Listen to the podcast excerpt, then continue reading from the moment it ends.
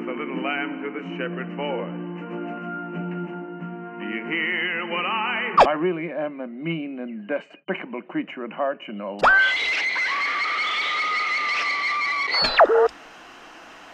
You may wish to adjust the dial. You are currently tuned into the wrong station.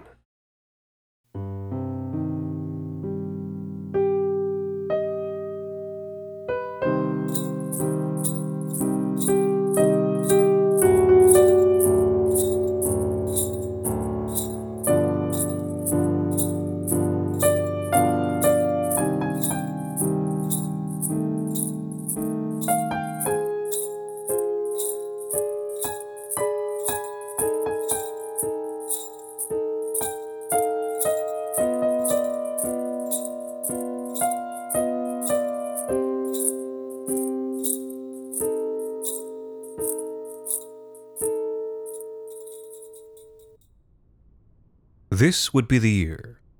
There was no doubt in his mind. This would be the year that he would meet Santa. Tommy's first attempt, two years ago, had been an utter failure. But a learning experience at least. He learned that his parents would be of no help to him in his quest. On the contrary, they'd be a hindrance. That night he'd stayed up with them for as long as they had allowed, which wasn't very late at all and then he was sent to bed with not so much as a hello or a ho ho ho. The year after that, his plan had been sound, but the execution had been lacking. He'd waited until his parents had gone to bed, waited just a bit longer after that, and then snuck halfway down the stairs to survey the Christmas tree while hidden behind the banister. But he discovered that time that nature, too, would try to stop him.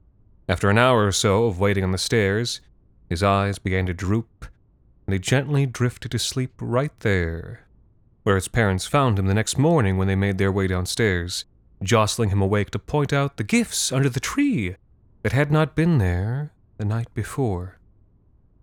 But now he was five. He had a year's more guile and world weariness under his belt. He'd stockpiled a small hoard of sugary treats in his room, so there'd be no falling asleep this time.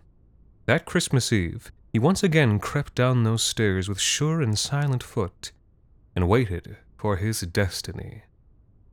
And destiny didn't take too long. It was just past midnight, right as Tommy was just beginning to fade and wane, when he heard it the skyport above the main floor's spacious foyer, its hydraulics hissing and the quick rush of winter air into the house as the port opened. Now, this might seem strange to those of you who are a bit older, or simply old fashioned, but I'll remind you that for a boy of Tommy's age, this was quite within his understanding of how things should be. Fireplaces nowadays, of course, being merely decorative reliquaries of antique notion, and popular media of the last several decades asserting and cementing the notion that Santa Claus enters the home by way of the most convenient skyport. You really should get on with the times. But in any case, Tommy jolted awake. His heart started pounding. There was something, someone up there. He saw the faint glow of a bright red light. Could it really be? And as shadows passed over the entry to the port, and a vague shape started lowering itself down, Tommy's excitement kept building and building until it was likely to make his chest burst until. Crashing disappointment for it was not a jolly, pleasantly rotund man in red and white who floated down into his home from that ceiling vantage, but something quite different. Something with a round shell and with an angular undercarriage instead of forelimbs. Something that gave off the most subtle sounds of whirring contraption and gentle propulsion. Something that glinted silver chrome in the moonlight and was illuminated from its front by an unsettling, artificial red light that shone from a single, large, glassy eye. Well, that's not Santa, Tommy thought to himself. He watched on with a silent pout as the machine thing carried out its work. First, the light from its red eye focused into a single point, and then into a vertical line that began to sweep the room. Once this light had passed by the Christmas tree so prominently displayed in the foyer, and then passed by it again for good measure, Tommy heard the smallest little beep, and then another hydraulic hiss as a compartment on the thing's side opened up. It reached back with one of its arms into this small compartment and produced something unmistakable to Tommy a wrapped gift box topped with a perfectly tied bow. With uncanny precision, the machine's triple jointed arm reached forward and gingerly placed this gift under the tree. Now Tommy understood. He was disappointed, but he understood. Tommy had always wondered how Santa could do it, deliver all those gifts in one night. There'd always been that deep yearning hope that it was thanks to magic. But Tommy was a realist. He'd always suspected that the big man might need some help getting the job done. And this was the help, it seemed. So that was it. There would be no fateful encounter with that most famous of saints. No wink and coy finger pressed to the lips and promise to keep the secret. No chance to pet the reindeer. Unless. Tommy had an idea. No, that hardly conveys it. He was struck with an idea. As back downstairs, the machine extended a mechanical proboscis to suck up the glassful of milk that had been placed out, and shoved shortbread cookies into another hidden cavity. Tommy darted down the stairs as quietly as he could. There was no way that his parents would allow what he was planning. He snatched his coat off a hook near the front door and then pitter pattered back to the foyer. He was now standing before the machine's cold, robotic visage, undaunted. It was bigger than it had looked from the top of the stairs, perhaps a meter tall, wide, and long. Just big enough, it looked like, for what he intended. The machine, reflecting the boy's unflinching stare from its deep red eye, signified nothing as it scanned him with that same wave of light from before. No beep, no anything. It paid him no mind at all as it began to quietly float back up to the ceiling, the night sky above it. And seeing that the machine didn't care about him one way or the other, or at the least that it wouldn't try and stop him, Tommy jumped up to grab it before it was too far off the ground. The machine did not stop when he did and from there Tommy managed to climb into a snug little corner of its undercarriage. And after no time at all, Tommy was looking down at the closing skyport of his home, a home that was becoming smaller and smaller until it was gone, and the envirodrome of his neighborhood shrank into the distance as well. Success.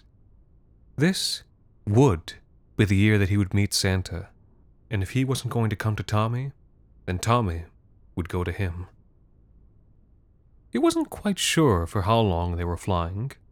How long could it possibly take to get to the North Pole? An hour? Two? It had always seemed so close on the holographic globe that hovered over Tommy's bedroom desk.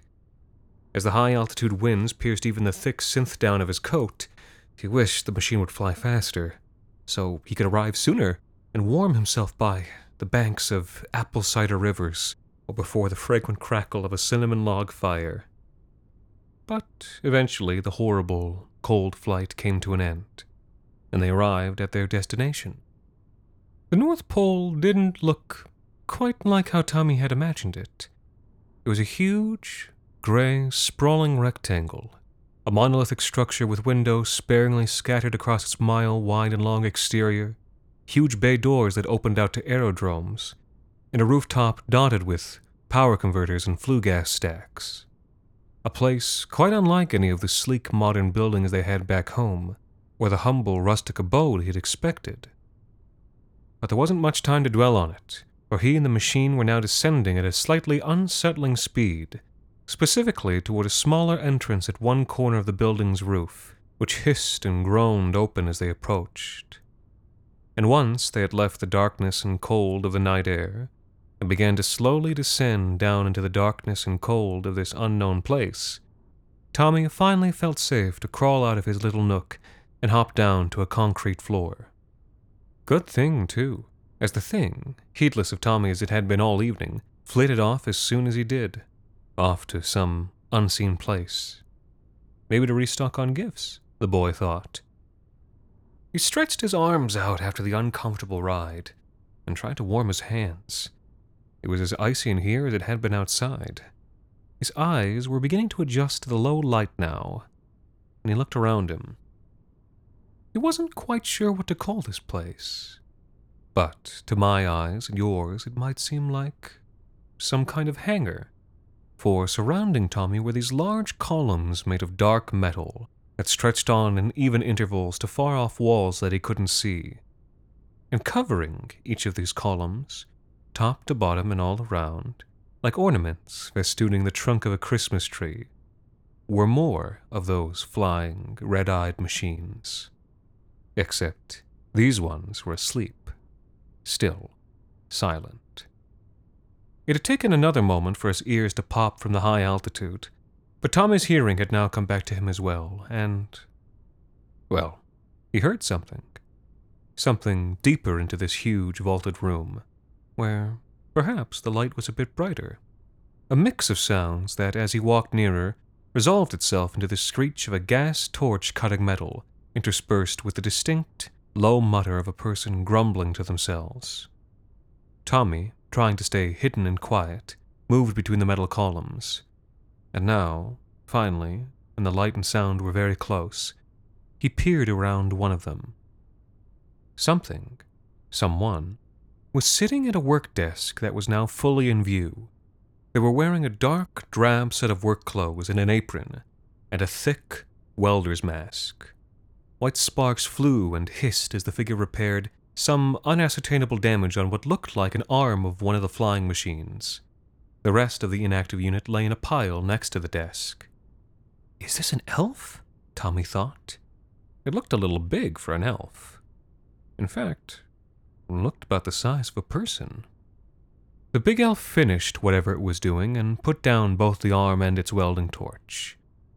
It only took a moment after that before it noticed Tommy, who wasn't really hidden so much as just leaning out from behind that pillar, and in surprise it lifted its mask to reveal a soot and grime covered male face.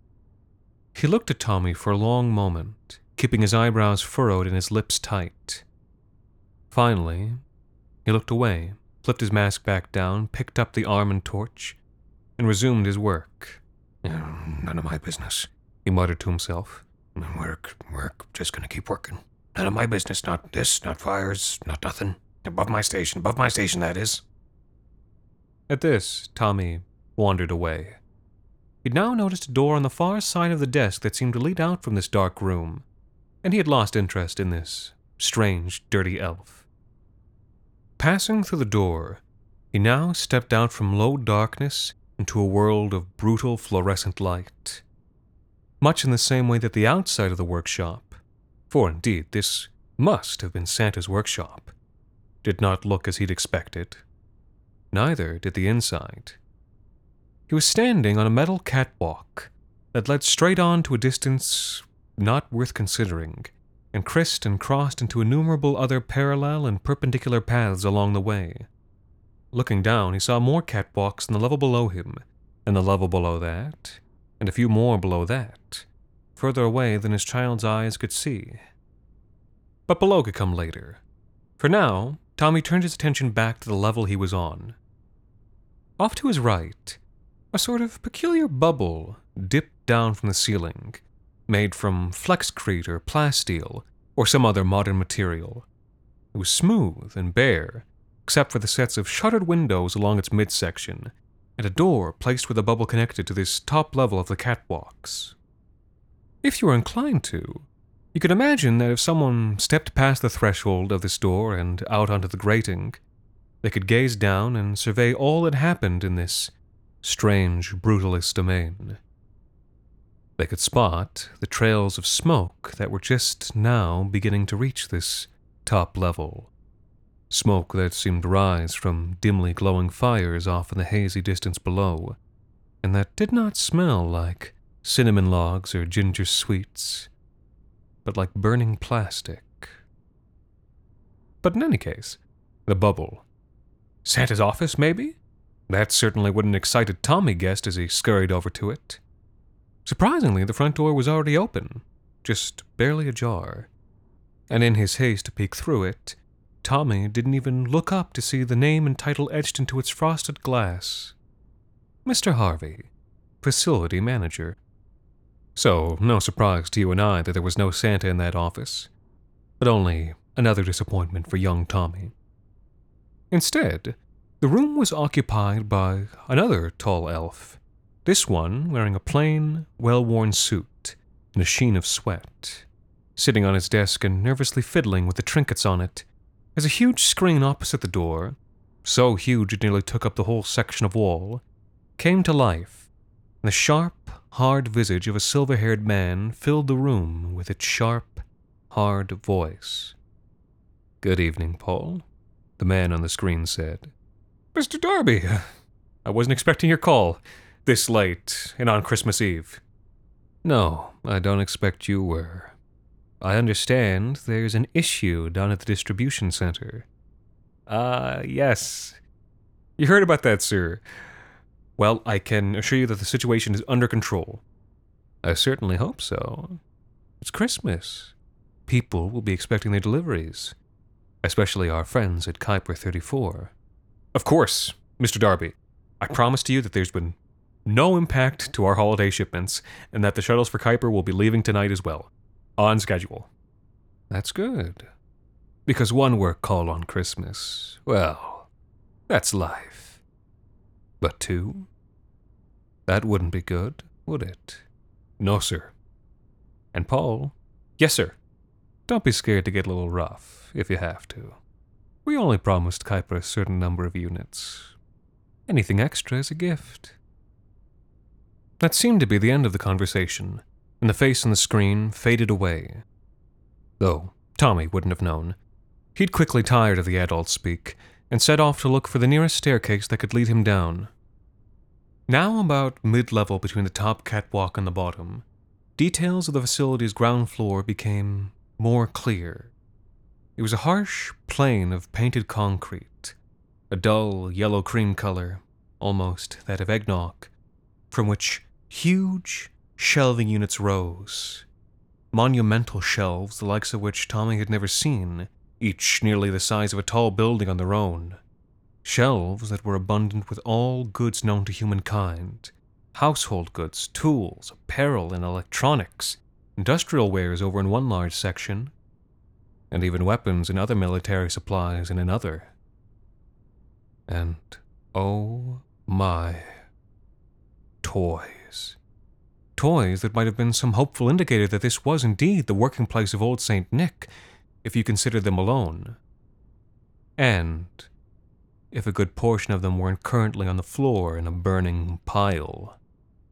Yes, now that Tommy had come further down, it was not just the ground level that had become more clear, but also the situation, the issue, down there as well.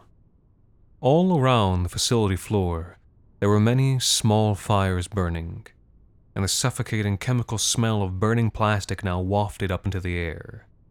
And from where Tommy could see, the largest of these fires was in the section where it seemed they kept the toys.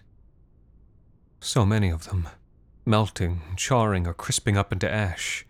Spaceman Johnnies and Ragdoll Sues, grav balls, polyhedral puzzle blocks, and maglift train sets, even brain linked sketch etchers, and heavens forbid, megahorse plushies which is not to say mega sized plushies, but rather plushies of the newly bred megahorse developed by geneticists a few years prior. It was truly terrible to behold. And all around this consumerist pyre, vague figures stood in assembly. Dismayed, Tommy began searching for a way down so he could discover what lay at the heart of this catastrophe. And at the same time, unnoticed and unnoticing of the peril around them, more of those flying machines flitted about the shelves in sections, retrieving various items, ones that weren't on fire, and spiriting them off to be packaged and delivered. Tommy was closer now, close enough that he could see that these vague figures were more of the tall elves he had now encountered twice.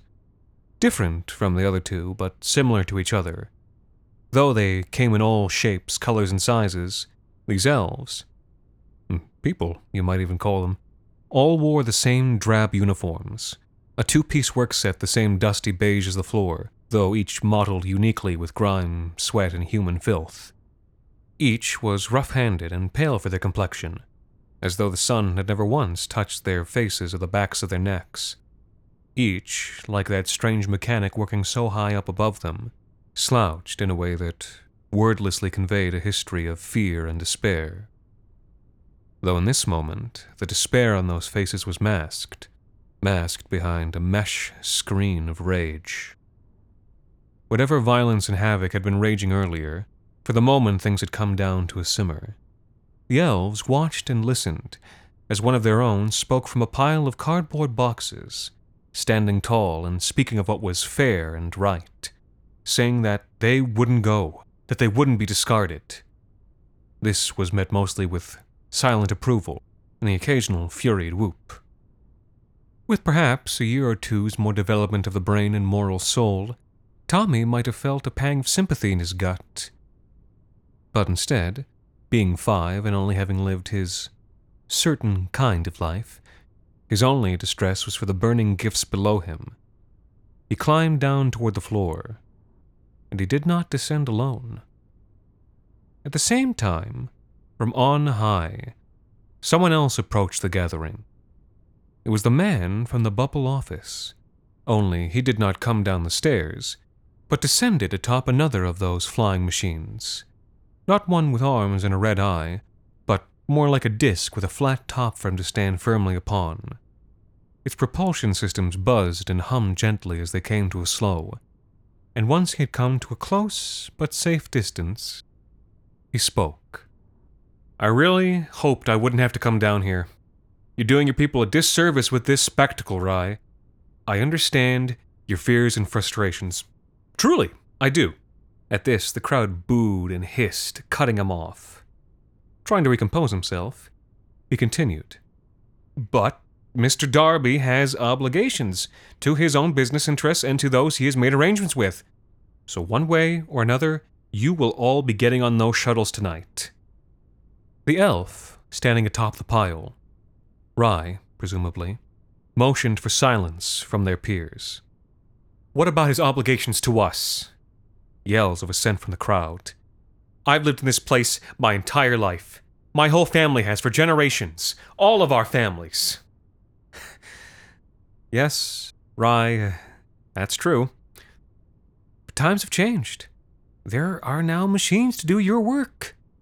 He gestured up and around himself. We've had the drones for years. You all had to know this was coming. The lead elf was now struggling to maintain their composure. Tommy, meanwhile, had finally made it all the way down and was now standing among them. Their anger was palpable, nearly as hot as the nearby fires.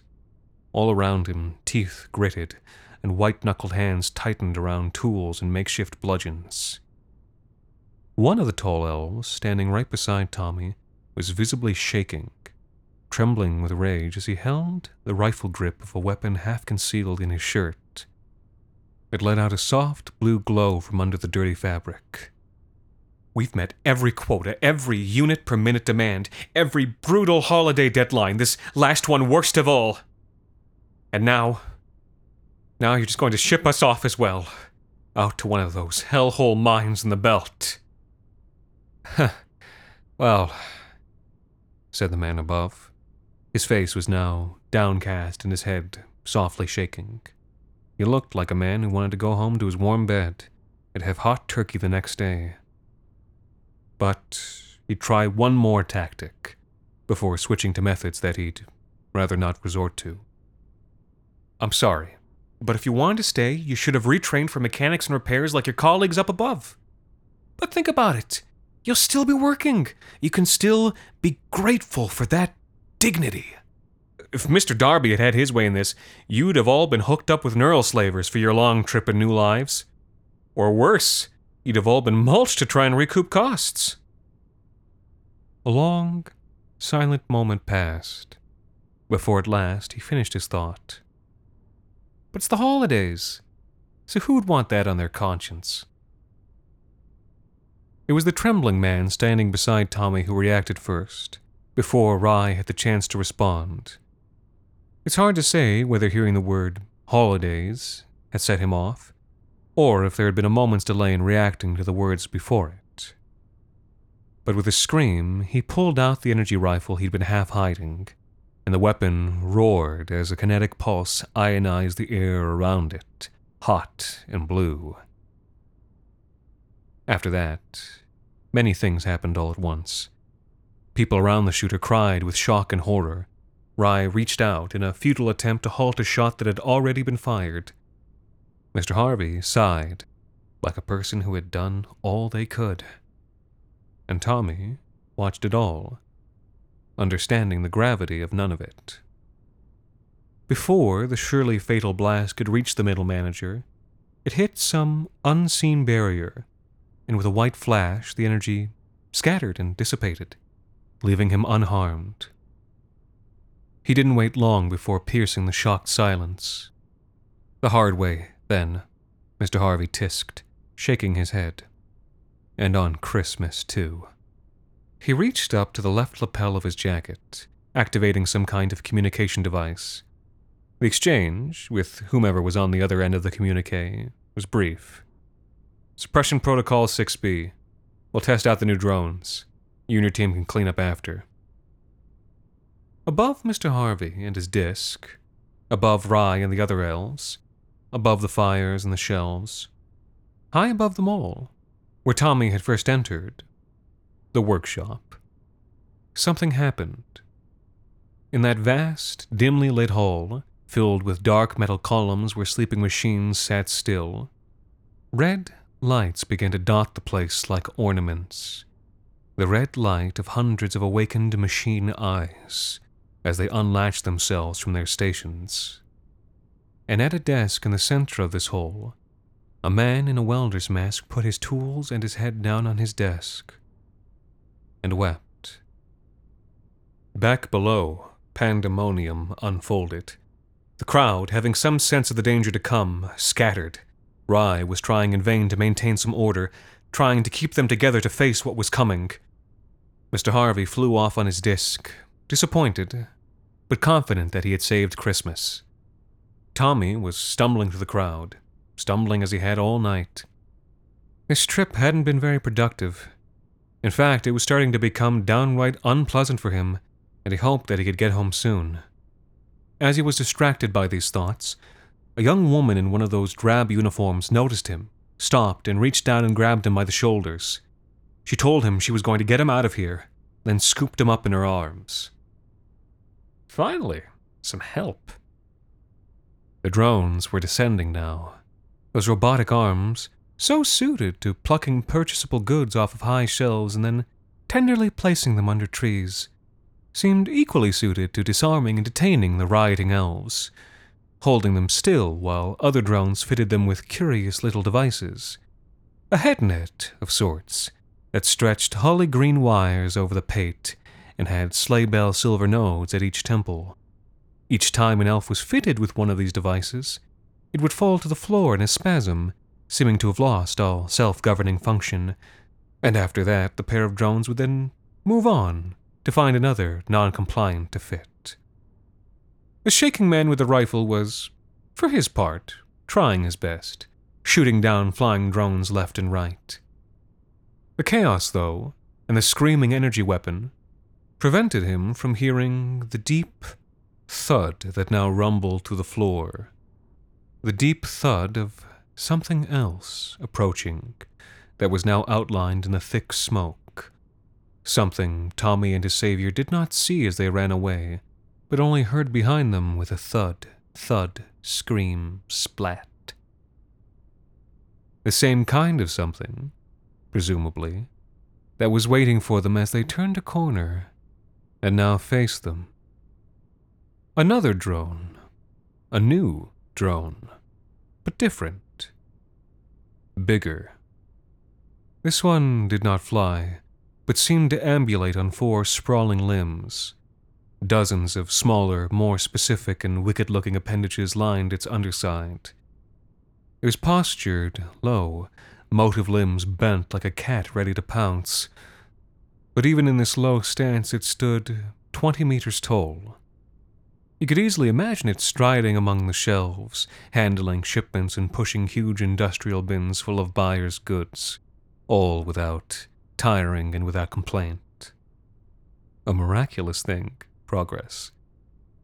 And like its smaller cousins, this machine had a glaring red eye at the center of its front facing, an eye that Tommy and the young woman were now staring into, and that stared back at them.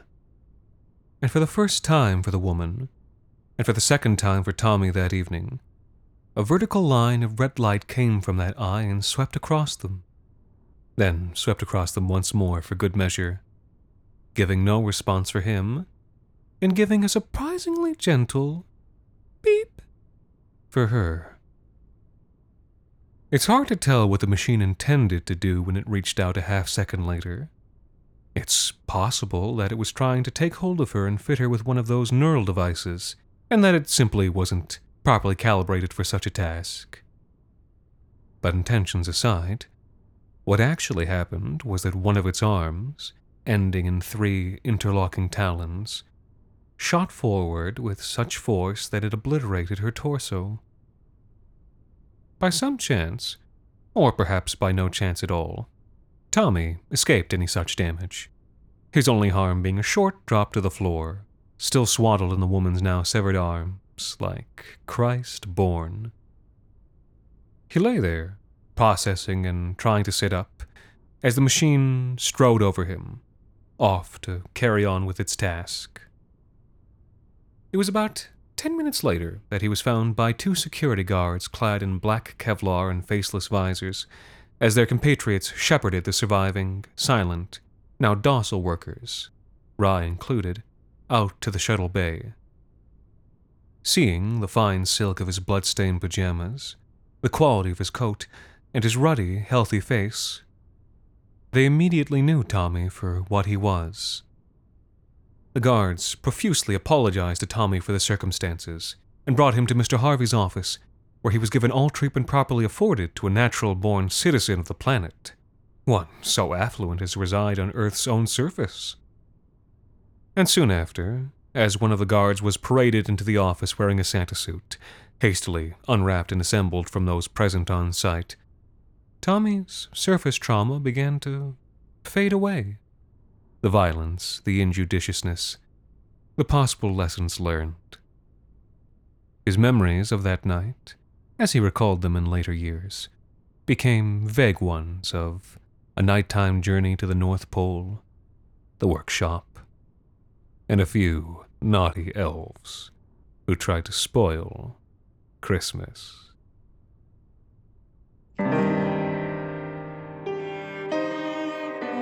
This week's episode, The Workshop, was written and performed by Anthony Botelho.